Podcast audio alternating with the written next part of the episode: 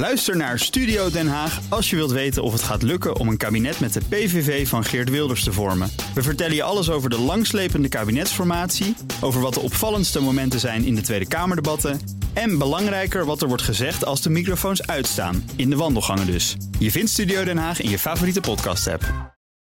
Iedere woensdag is hier Marcel Beerthuizen van sponsoringadviesbureau Big Plans over ontwikkeling op het terrein van sport en economie. Vandaag gaat het over de beeldvorming van een sportorganisatie. Marcel, welkom. Dag, eh, dag Thomas. Dat is heel netjes uitgedrukt. De beeldvorming van een sportorganisatie. Want het onderwerp waar wij het over gaan hebben is denk ik toch Ja, de, de tot toe kwestie hè, de, Ja. de nieuwe brede maatschappelijke discussie die in heel Nederland wordt gevoerd. Mogen zij nu wel op het shirt staan of niet? Je ziet dat heel veel mensen sympathie hebben voor, voor dat bedrijf. Want die doen het toch zo goed en die verkopen normale producten. Dat is geen seksindustrie, maar dat is iets anders. Maar iedereen vergeet een beetje in de discussie wat dit nou eh, eh, eh, betekent voor het beeld van de eredivisie, van het merk eredivisie. En dat vind ik nog wel interessant om het van die kant te belichten. Wat betekent het dan voor het merk Eredivisie? En daar moet de KNVB natuurlijk op toezien. Ja, en dat is ook de reden dat ze natuurlijk niet, dit niet toegestaan hebben. Hè. Het, het feit dat zij op het shirt zouden komen staan van, van de voetbalclub Emmen. Eh, en dat gaat over, de, over goed fatsoen, over de, over de eh, eh, goede smaak, over zeden. Ja, dat is iets wat cultureel bepaald is. En ze hebben gezegd, ja, wij willen eigenlijk niet dat ons merk, Eredivisie... wat een familiemerk is, wat een entertainmentmerk is... waar allerlei mensen naar kijken, maar waarbij we ook vooral jonge kinderen willen betrekken... dat die met zo'n merk worden geconfronteerd, die op een shirt staan. En voetballers zijn helden en kinderen willen de shirtjes van de helden dragen. Eh, dus wij- wij willen dat gewoon niet in, in onze omgeving van de Eredivisie... op het shirt althans. En ik geloof dat jij het daarmee eens bent. Ik ben het daarmee eens. Ik kan het wel, eh, ik kan het wel volgen.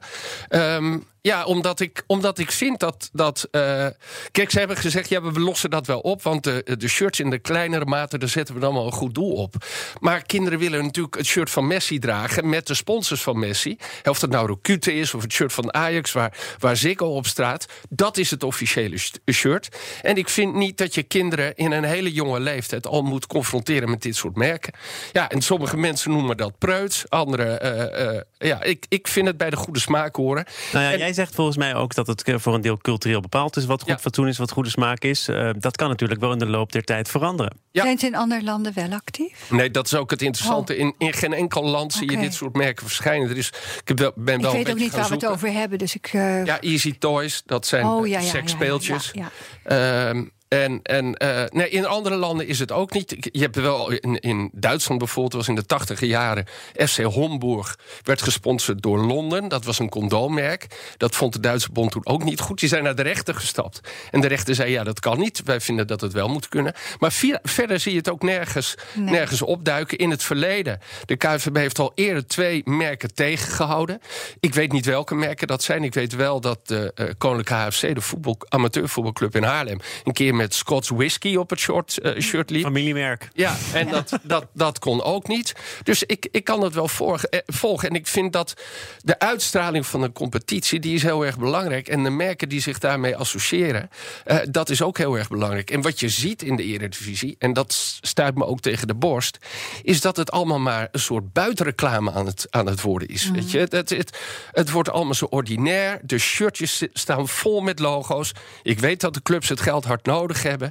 Weet je wel, er Nou, is... maar dit is een, dit is, je je kunt zeggen van eh, niet voor elke habbekrats dan maar eh, je shirt bevuilen met welk bedrijf daar dan eh, iets in ziet. Maar dit is een vrij groot internationaal opererend bedrijf. Het is niet zomaar een passant. Het is niet een, een, eh, een middle of the road MKB'er. Het is een, eh, volgens mij een regionale grote speler. Ja. Ehm, daarvan zou je ook kunnen zeggen, nou, dat is goed dat een groot bedrijf hier voor de wat langere termijn op een cruciaal moment instapt om die club te redden. Ja, want ze betalen 500.000 euro. Dus het gaat om serieus geld. Ja, Ik heb ook niets tegen dat bedrijf. Daar gaat helemaal niet over. Daarom wil ik het ook hebben over beeldvorming.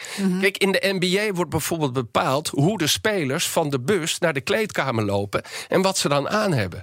Als je waarde wil creëren voor een merk en wilt zorgen dat je bedrijven aantrekt, dan moet je zorgen dat dat alleen maar kwaliteit uitstraalt. Nou, dit is ook een hele ingewikkelde discussie, want wat is dan kwaliteit? Klasse zou ik zeggen. Je Maar- moet klasse ja. uitstralen. En dat is natuurlijk de, eigenlijk de cruciale vraag. Hoe krijg je meer bedrijven en merken die klasse hebben, juist ook op die op die, die shirts. Ja, en dat is interessant, want als je kijkt in de negentiger jaren welke bedrijven toen sponsor waren van de voetbalclubs van de Eredivisie, dan waren dat allemaal grote merken. En ook jarenlang. Dus FC Utrecht had AMF, Ja. FC Groningen had Pioneer. Eh, we- weet je, zo kan ik nog een tijdje doorgaan. Allemaal grote merken. Feyenoord had ASR-verzekeringen. Long term. Er staat nu Droomparken op. Dat is toch ook een ander merk. En het wordt allemaal, dat zeg ik al, buiten reclame.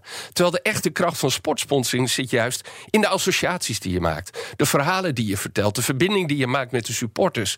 Dat is waar, hè, over alle emotie die in sport zit. Ja. En daar willen merken gebruik van maken. En dat is wat het zo, in ieder geval voor mij, zo interessant maakt. En ook zo effectief. Ja, en. en, en ja, het, nu is het alleen maar, we zetten er een merk op en dat, dat, dat is het dan. Er zit ook geen eens een verhaal bij. Het gaat alleen maar om het geld. En dat is voor Emmen heel belangrijk. Ehm, Maar is niet genoeg. de meneer van eh, Easy Toys heeft heel veel aandacht gekregen. Misschien kan hij een mooi gebaar maken. Ik, ik zie aan jou dat het je aan het hart gaat. Maar dus dat is mooi. En daarom is er ook weer een goede reden om het te verheugen op volgende week. Marcel Beerthuizen, tot dan. Dankjewel.